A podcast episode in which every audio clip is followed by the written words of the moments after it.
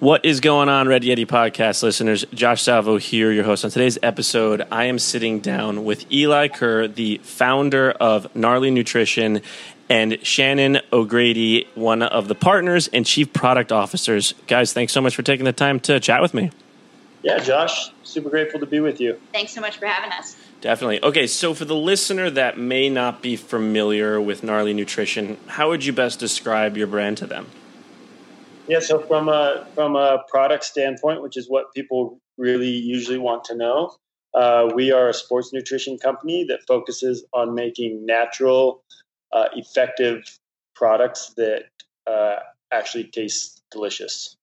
So everything we make is primarily powdered right now, and you use it pre, during, or post some form of exercise and or activity.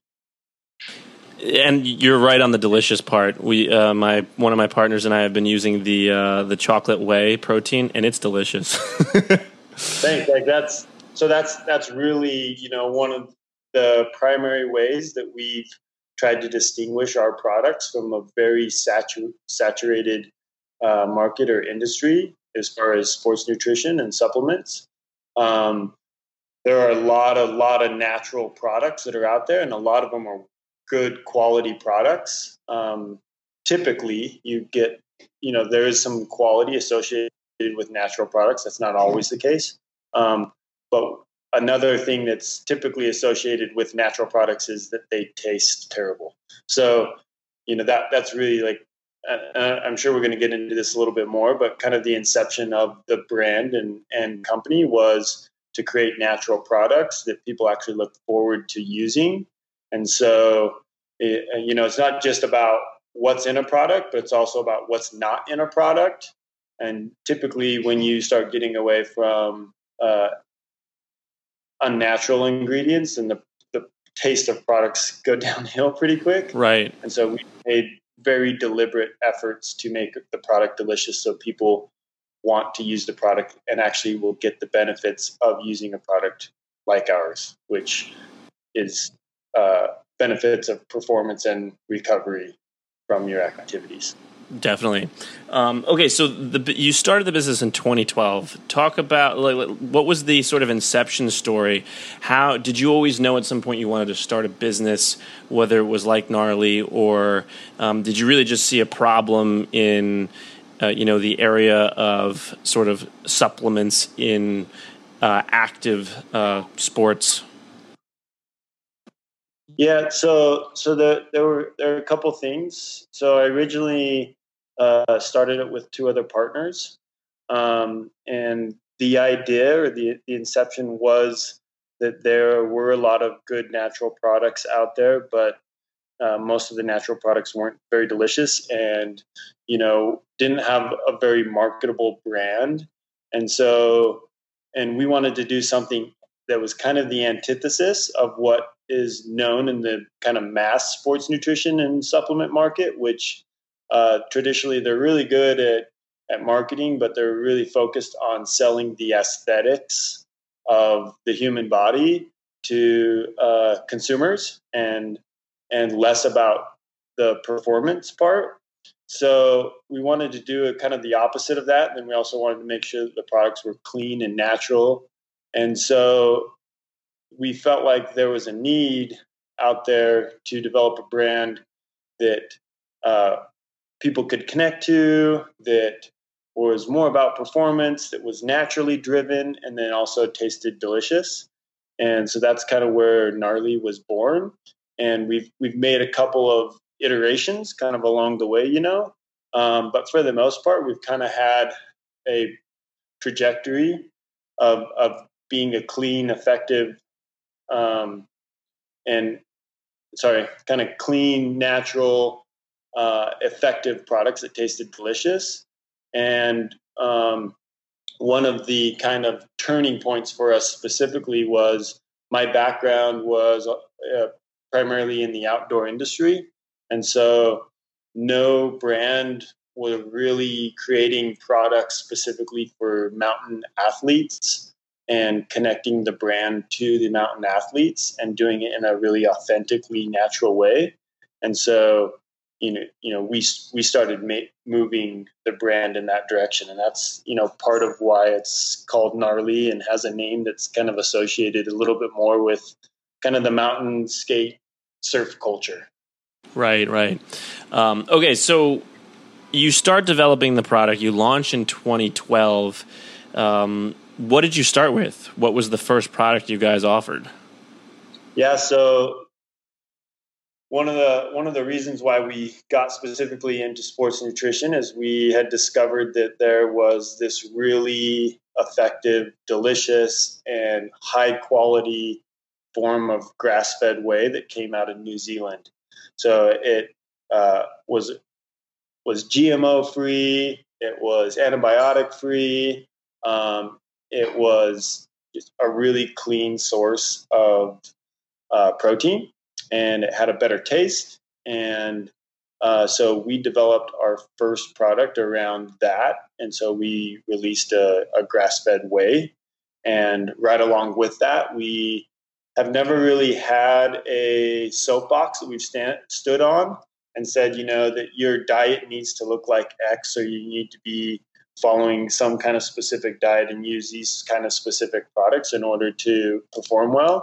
And so we also simultaneously started working on a plant-based protein. And so those have been and have always been like our flagship product is our two protein products, which is a grass-fed whey and then a vegan plant protein. And kind of building on that and the direction that Gnarly's taken with all of our products. Eli earlier said that sometimes it's not always what's in the product. It's also what's not in the product. And so, without making grand statements about what you should have or shouldn't have in your diet, we try to, minimize allergens in our products. So we don't include any soy containing ingredients. We, test all of our products, every lot that's manufactured for gluten. If we can make a product vegan, we do make a product vegan, not because we're a vegan brand, but because we want to make, high quality products accessible to as many people as we possibly can. So why not? So the Gnarly brand as it stands now, with the exception of our flagship grass-fed whey, the line is entirely vegan. And that's just kind of our approach to developing products, and it will continue to be. That's really interesting. Now, Shannon, I know you clearly have experience developing product, not just in the last 5 years, but I assume before Gnarly. But Eli, did you have any sort of experience in A, manufacturing, and B, putting together a food product like this? No, I really didn't actually. Really learned along the way, and for the first couple of years, to be honest, it was like kind of a baptism by fire, right? Where just doing the very, very best and learning from mistakes and relying on some of the people in the industry to help us. And there were a couple times where I really got burned because there weren't things that I knew or understood at the time. And I would tell you that, that's when Shannon came on board, 2 years after we basically had started, like she basically substantiated the brand and legitimized the brand. She came in and brought in, proper procedures and helped us fix and manage some of our formulation errors that we initially made, put in manufacturing protocols to hold our manufacturers accountable, just really helped us to legitimize our business and really up our expectations, a couple of notches for sure. So, her background has really, really altered and changed what we've delivered from a product and from a brand standpoint. Yeah, I'm sure it was game-changing to have someone with that kind of expertise come onto the team. I guess I'm so curious because I'm, like, thinking about this in the background of, like, okay, I want to start a supplement company and starting with, like, a whey protein. Like, where do you even begin to try and, like, put something like that together? Are you just kind of researching a bunch of different ingredients, trying to find the highest quality, and then just sort of experimenting with them? So, I mean, we can talk about historically, like where Eli began, or where we begin now. I would love to hear like the very beginning too, and then obviously now would like a much updated version and more like streamlined. So one thing, there's a couple of things that I think are good to know. One is there are definitely, not necessarily a lot of barriers for people to enter into like a market like this, but to do it well, there definitely are a lot of barriers. And something else that people kind of a misnomer about the supplement and kind of sports nutrition industry is people think that it's not regulated, and it totally is. So, Shannon can speak on this a little bit more, but in a lot of cases, we are regulated to a higher expectation than a lot of the food industry. So it's definitely a misnomer. People think you can just like make something and just like build it in your bathtub and just start selling it. But the consequences of doing things like that are really severe and really high, and people don't recognize that. So we never started like in the bathtub. Right. It wasn't like it like throwing some concoctions together in the kitchen either and be like, oh, like this tastes pretty good. I should go see if my buddies like it. It was never really like that.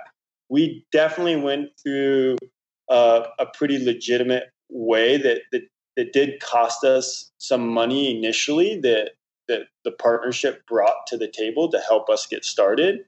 We never raised any capital, but we did bring some initial resources to get going. And so we hired a third party to help us like build some of the initial products. And we had insight and some direction as far as like what we wanted to do based on what we had already seen in the market. But one thing that is kind of interesting about the brand is that when we initially were building products, we didn't look at the cost of the ingredients. Huh. We were like, we want the best. We want the highest quality natural ingredients that will deliver a radical formula, Right. And so like, we actually built these, and then it's like, okay, so how much do these cost per unit? And we're like, oh shit. Like, it was like really expensive. And we as we've learned and gone to sell our product and also to have other people help us manufacture, we've really learned like, wow, you guys have built a really expensive product. Like the ingredients that go into your product are not the ingredients that most sports nutrition brands are using. The protein alone, you guys are spending like a crazy amount of money on, so we built those products with the idea of, again, delivering a high quality natural product that actually tasted good. And so when we started looking at, sweeteners, I mean, we use a really high grade Reb A, which is like the stevia, so that you get less of a stevia flavor to the stevia. And that's more expensive than, just using, like a maltodextrin or what's the word? The ACE K, like or some of these, or sucralose. Like those are all like artificial sweeteners that are super, super inexpensive, but they make your product taste delicious. So we've been very deliberate about those ingredients, and that took research and some time. And again, we did work with a third party formulator and manufacturer to help us build those initially. And then now our process has completely changed, because with Shannon, we do 99% of that work in-house. We do the research in-house. Like the product's practically built when it leaves Shannon's desk. And then it just really goes to kind of optimizing the product from there? I don't know. You want to? Yeah. I mean, we kind of start now, whether it's athletes communicating a need to us or us seeing kind of a hole in, the product market that we think we can fill, or if we see a pretty common product that we think we can do better. An example of that is, our greens product we just launched. Most greens products are like ridden with proprietary blends when you can't actually find out, how much of a singular ingredient is in the greens you're buying, because they're in these, proprietary blends where actual amounts of ingredients aren't shared. And you look at our product and we've listed the amounts of every single ingredient, and those amounts are amounts that are supported by research, to be efficacious in, exercise and athletics. So, that's an example of how we feel we're kind of upping the ante on, a product that's been around for a while. But we start with things like that. Then, the next thing that I do is kind of field the research for what high level studies show, would be effective ingredients in a formulation that would fill that hole. Part of that is always going to look at, how is that ingredient going to affect the taste of the product? What's the cost of that ingredient? Can we even fit an effective dose of that ingredient in a product? Those are all questions that we have to ask. And then what will the end cost be? We are kind of in the upper end of the sports nutrition pricing category, and I would argue for a reason. But there you could make, your dream product, but it would be too expensive for anyone to buy. So we always have to also, think about cost at some level.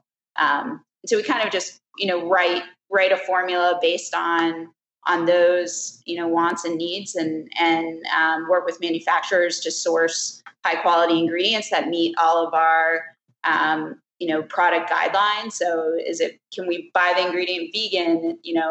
Is it certified non-GMO? Is it free of soy containing ingredients? Is it gluten-free?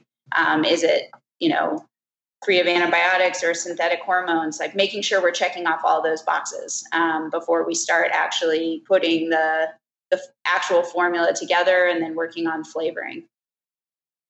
Right. You know, one thing you'll never see us do is throw some ingredient in because it's like a popular ingredient right now, and so we should have it in there, or, we'll help sell more product, or, let's follow one of the fad products that are really hot and popular right now, and let's develop that and sell it. That's just not part of our brand promise. Yeah, no, I totally understand that. Okay, so clearly with Gnarly, there's like really two main components to the business, which is the products themselves and sort of working through them and like you guys said, filling all of the holes of your customers and athletes, and then figuring out the pricing and everything that kind of goes along with that. And in the beginning, you started with two simple products. How did you guys get the word out and really grow the business? Was it mostly direct to consumer? Did you work with some retail stores? And how has it grown over time? Yeah, so I'm not sure if you're familiar with like the mythological sirens that exist. That like mythology has those sirens that are like the beautiful like women that are calling the sailors to the shore. And they hear them, and so they beckon their call. And then when they get close to them, they crash them on the rocks and just sink them. Right. So wholesaler or retailers have kind of been like those mythological sirens for us a little bit, where it's like it's really enticing to want to go really focus on retail, because there's a lot of opportunity there for growth and scaling and getting your brand out there and available. And I'm not saying that it's the wrong way, but I'm just saying for us as a bootstrapped company, where we haven't had a lot of resources and we've had to be very resourceful. we've gotten hurt a couple times where we've kind of followed those sirens and it hurt us, you know? So we've done a little bit of retail, and, you know, to this day, we have just over about 120 retailers that carry our products, and they're everything from kind of a mom, pa, natural food store to more boutique fitness gyms that typically carry our products. We, you know, here locally in Utah, all of the Whole Foods carries our products. So we've done a little bit of that retail. I wouldn't say that the retail has typically been the growth model for us. You know, that's one place where we've never employed really. I mean, I guess we've kind of employed a sales team for a bit, but we haven't really been aggressive about selling into retail. We've primarily been a consumer brand, and that's really where we want to be. We see our brand as a lifestyle brand.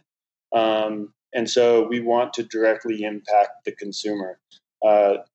They are, you know, what keeps us in business and what allows us to do the things that we love. A lot of our effort and energy as far as kind of our growth have come from providing education to consumers and helping them understand how to use products like ours and the benefits of them. And then specifically using products like ours related to mountain sports. And consumers really appreciate that kind of information, you know? And so we come in and provide that kind of information and or content rather than just trying to sell product. And people really love and connect with that authentic approach, a very natural approach. And, you know, people get interested in trying our products, and they try it and they love the taste, and then they become gnarly fans, and it's over. Game over. You know? Yeah. I mean, the key is a great product. Depending on how you see it, the game just starts. Right. Because people really start to find the advantages of using products like ours related to their sports and or athletic pursuits. And that's where they really start to fall in love with the brand. No, definitely. So when it comes to the direct to consumer, like obviously you talked a lot about kind of the content, and I feel like you're probably one of the few brands that really does focus on mountain sports, where like I feel like a lot of other supplement companies are more like gym focused, right? Yeah. What sort of medians have you guys been using that I guess over time, and maybe it's changed, like in the beginning, was it Facebook? Was it sort of word of mouth? Was it events? And how has that kind of changed over time? So I think that this is where we've had well, it's kind of interesting because I feel like we've had a lot of success, but it's very slow success because, you know, we aren't necessarily into just trying to like blow our brand up and make it a really big brand. But we want it to be a very authentic brand and for people to really fall in love with it and the products. And so we have been very creative with how we've done this. And one of the places where we've had a lot of success is working with athletes. So, I mean, we have a fairly large team of athletes that we work with. None of those athletes are really paid at all. They all get product and they use our product, and they use our product because they love our product. So, you know, it's not about us going and finding people and convincing them, hey, you know, let us pay you a bunch of money and you go and rep our brand and product. That's just not how it works. So we have authentic relationships with a number of athletes, and those athletes talk about it in their community. They talk about it some on their social. We actually don't require them to post on their social. That's just not part of who we are again. So any of those, anytime they post, it's very authentic. It's because they want to post. We've had a lot of success that way. And we've had athletes leave us for paid gigs or, you know, they've had another supplement company offer to pay them. And I've always been, you know, pretty clear that if that decision is better for them and promoting, what they want to do and living the lifestyle they want, then they should take that opportunity. And we've also pretty much have 100% return level on the athletes that have left us have come back. So that's also reassuring too, that right. both, the product and kind of how the relationship that we've developed with those athletes is authentic and something they value as much as we do. Yeah, we've found creative ways to disperse, some education content, whether it's podcasts or kind of blogs, and Shannon's written a number of articles for other organizations. We've done a ton of events, especially locally. We support quite a few races. We support these races primarily through product. And this gives us access to a lot of people and introduces a lot of people to our brand. We work with over 100 trail races that are primarily throughout the West, but also over into the East Coast. We work with a lot of climbing brands as well. So we've done a lot of partnerships. We sponsor a lot of climbing events. We just really try to be everywhere that we possibly can be with the resources we have. So it does mean we have to say no to a lot of opportunities oftentimes, because, we're fairly resource strapped, but when we can and where we can be creative, we are. And, to be honest with you, over the last 7 years, it really has just required us to really work our asses off. We've had to find very creative ways, and oftentimes it means putting more work hours in rather than spending more money in order right. to build the brand. Yeah, that's something I also want to mention for the listeners that maybe some are aware or have used Gnarly products in the past. You are still a pretty small team. We're talking offline the fact that you have 3.5 or so people working on the team, and then I'm sure some other contract work. But it is a pretty tight crew of people kind of doing all of the work, which, as you guys are well aware of, isn't easy. Yeah. But it's fun too. I think that Shannon can speak on this a little bit more about kind of, our culture and part of the reason what attracted her to come and initially approach us and want to work here. But, our kind of personal lives and our hobbies and the things that we love and even, our families are integrated into what we do here at work because it overflows into our lifestyle. We're all involved in mountain sports, and it's the kind of stuff that we love. And so supporting athletes is we get it. We're athletes, right. Going and being at these kind of events and knowing and understanding what we all put on the line to go and perform and how important it is to want to be your very best. We understand all that because it's that's part of who we are naturally. And so we love how our business and company really naturally integrates with our lifestyles. And that's something that I thoroughly believe and try to maintain from a culture standpoint is integrating our lives like that. It allows us to kind of show up more as fully human beings and all we are and offer. And because we show up that way, I really believe that we do better work. The brand exudes more of who we are and what's important to us. And it's because we integrate ourselves into the brand. We love it. We love what we do. Doesn't mean that it's not hard. It doesn't mean it doesn't suck sometimes, but we really do love it. Yeah. I found Gnarly basically just because I found the product through an athlete and was kind of taken with the ingredient choices, as a pretty studious label sleuth, looking at the products early on, I could see kind of the intent in the formulation. And I also really liked the athletes that they were working with. And I felt like they kind of reflected my interest. And you know, and I wrote Gnarly a letter and sent Eli my resume and started doing contract work. And yeah, it's, I mean, I feel like that's what a lot of our consumers see as well. They see a reflection of the things that they like to do, and they see the, you know, intent in the product formulations, and they see a cool culture that they that resonates with them.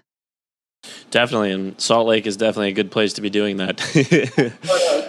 It's one of the best playgrounds. I actually used to live there a few years back, but the climbing and skiing is, oh man, the best in the world.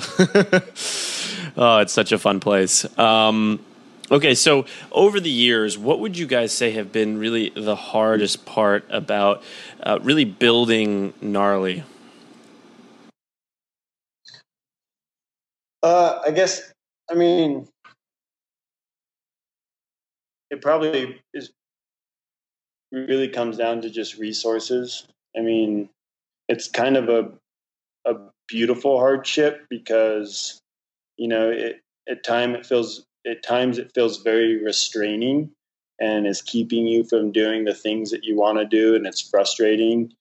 And, you know, Shannon will speak on how, because she manages inventory, like that's probably the hardest thing is that when we occasionally can run out of inventory, or, you know, we don't have enough inventory, or we don't, we're not able to project that correctly. But at the same time, like with that hardship kind of helps you have this other perspective where you have to approach things and be really creative and let some things slide off your shoulders so that you can focus your energy on the really big things.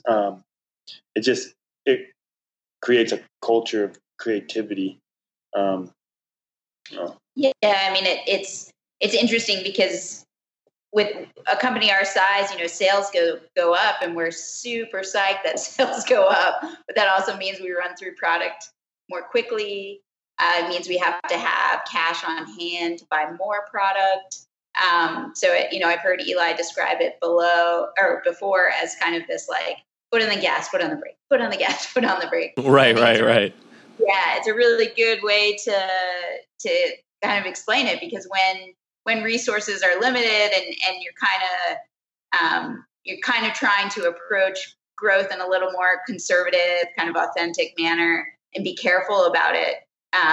You run into this conundrum where, you know, you're forced into, you know, you want to market, you want to grow in the brand, but you're also then forced into looking where you can get capital in order to support that growth. And that's definitely been a struggle for us along the way. And, you know, we're figuring it out and we're finding solutions. And I think that's, you know, the next chapter, and we're super excited about that. But it's been challenging over the last year for sure.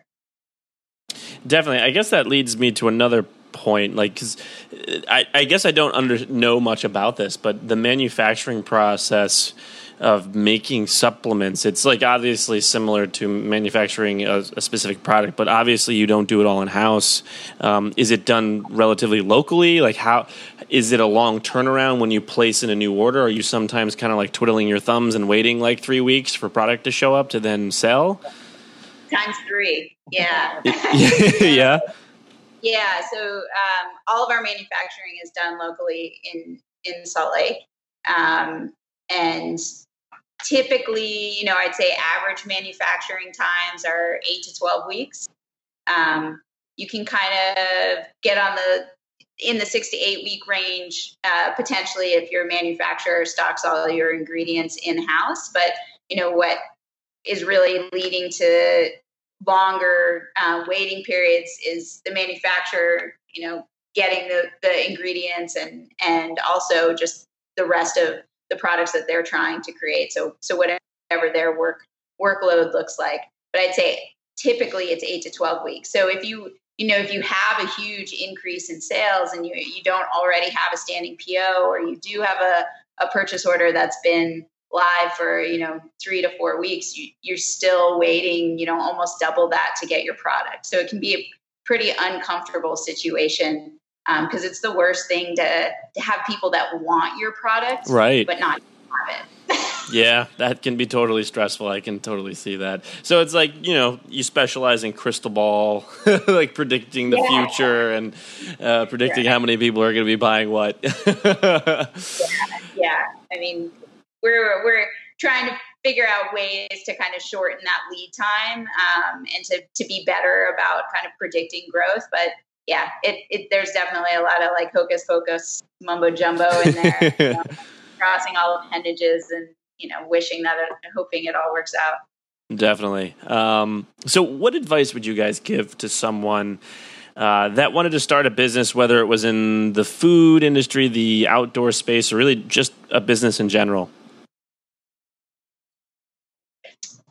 So, I mean, I guess I'll speak to the food industry and kind of the supplement industry, because that's more of what I deal with specifically. And then I'll let Eli answer it. I mean, I think that I would not necessarily jump on easy. You know, it's pretty attractive to want to kind of short track things and get a product made as quickly as possible and make it for as cheap as possible so you can gain a, you know, greater margin. And even in Salt Lake, there are tons of supplement manufacturers, but easy and fast doesn't always mean best and right. And there are a lot of good supplement manufacturers out there that are, you know, have quality certifications like NSF, which is a third party kind of quality audit group. And they make sure that they follow the regulations. They make sure that the products that they make meet, you know, safety requirements.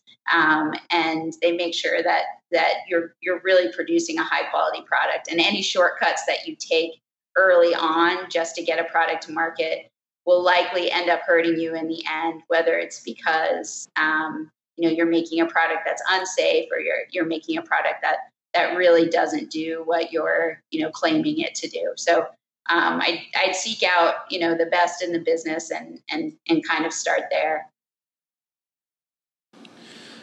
That's great advice.